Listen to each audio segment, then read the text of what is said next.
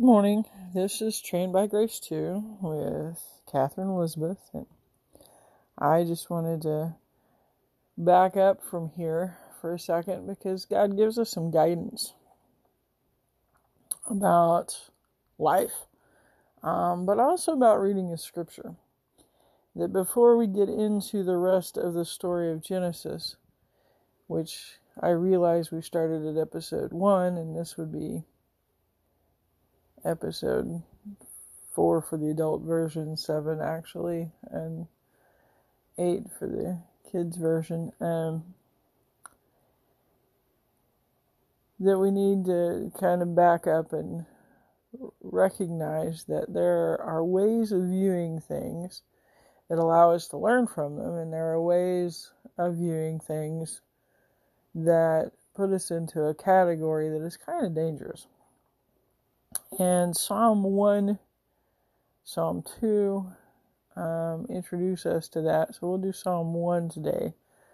Um, and then we're going to go to Proverbs 8 because it tells us about something that was created, not mentioned in Genesis, that is very important for the understanding of the rest of creation. So Lord, guide us. Holy Spirit, guide us through this time.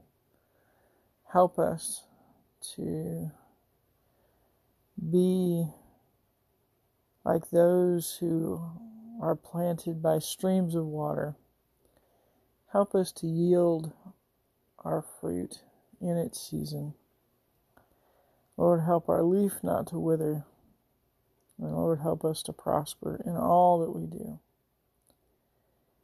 in the way that you define prosper. In Jesus' name. Amen. Okay, Psalm 1.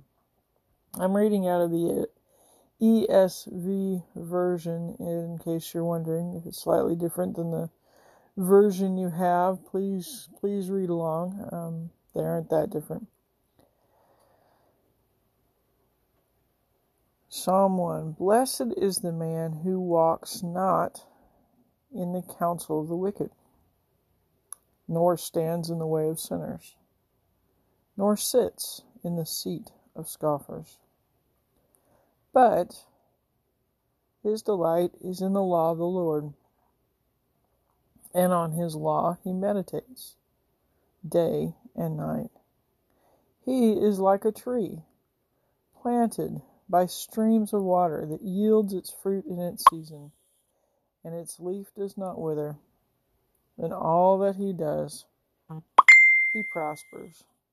The wicked are not so, but are like chaff that the wind drives away. Therefore, the wicked will not stand in the judgment, nor sinners in the mm-hmm. congregation of the righteous. For the Lord knows the way of the righteous, but the way of the wicked will perish. Thank you, Lord, that you made us a way. Thank you, Lord, that you are our righteousness. Lord, help us to delight in your law and to meditate day and night on on you and why you gave us what you gave us. Lord, thank you that in you we can stand in the day of judgment instead of being relegated to punishment.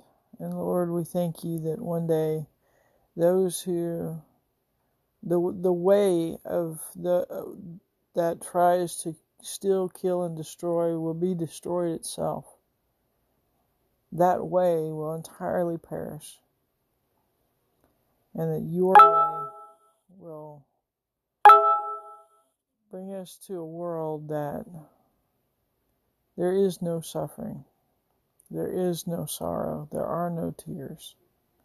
Lord, we thank you for the, your goodness and your mercy. In Jesus' precious and holy name, amen.